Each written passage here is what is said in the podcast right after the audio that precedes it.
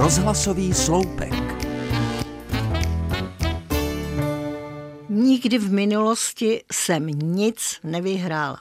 Nevyhrál nikdy žádný můj los, žádná slosovatelná vstupenka a štěstí mi nepřálo nikdy ani v tombole. Představte si třeba, že jsme kdysi ještě za totalitních časů měli jako pracovníci propagací večírek a jeho součástí byla také tombola.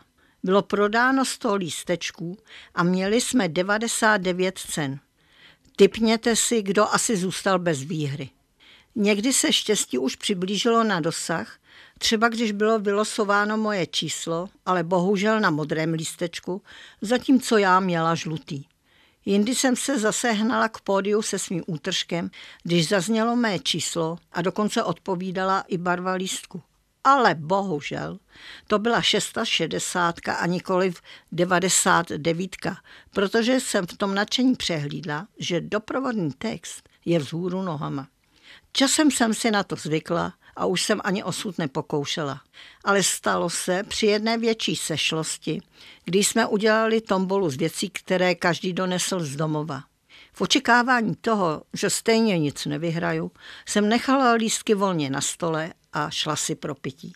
Když jsem se vrátila, trunila na mé židli ohromná krabice, kterou jsem prý vyhrála.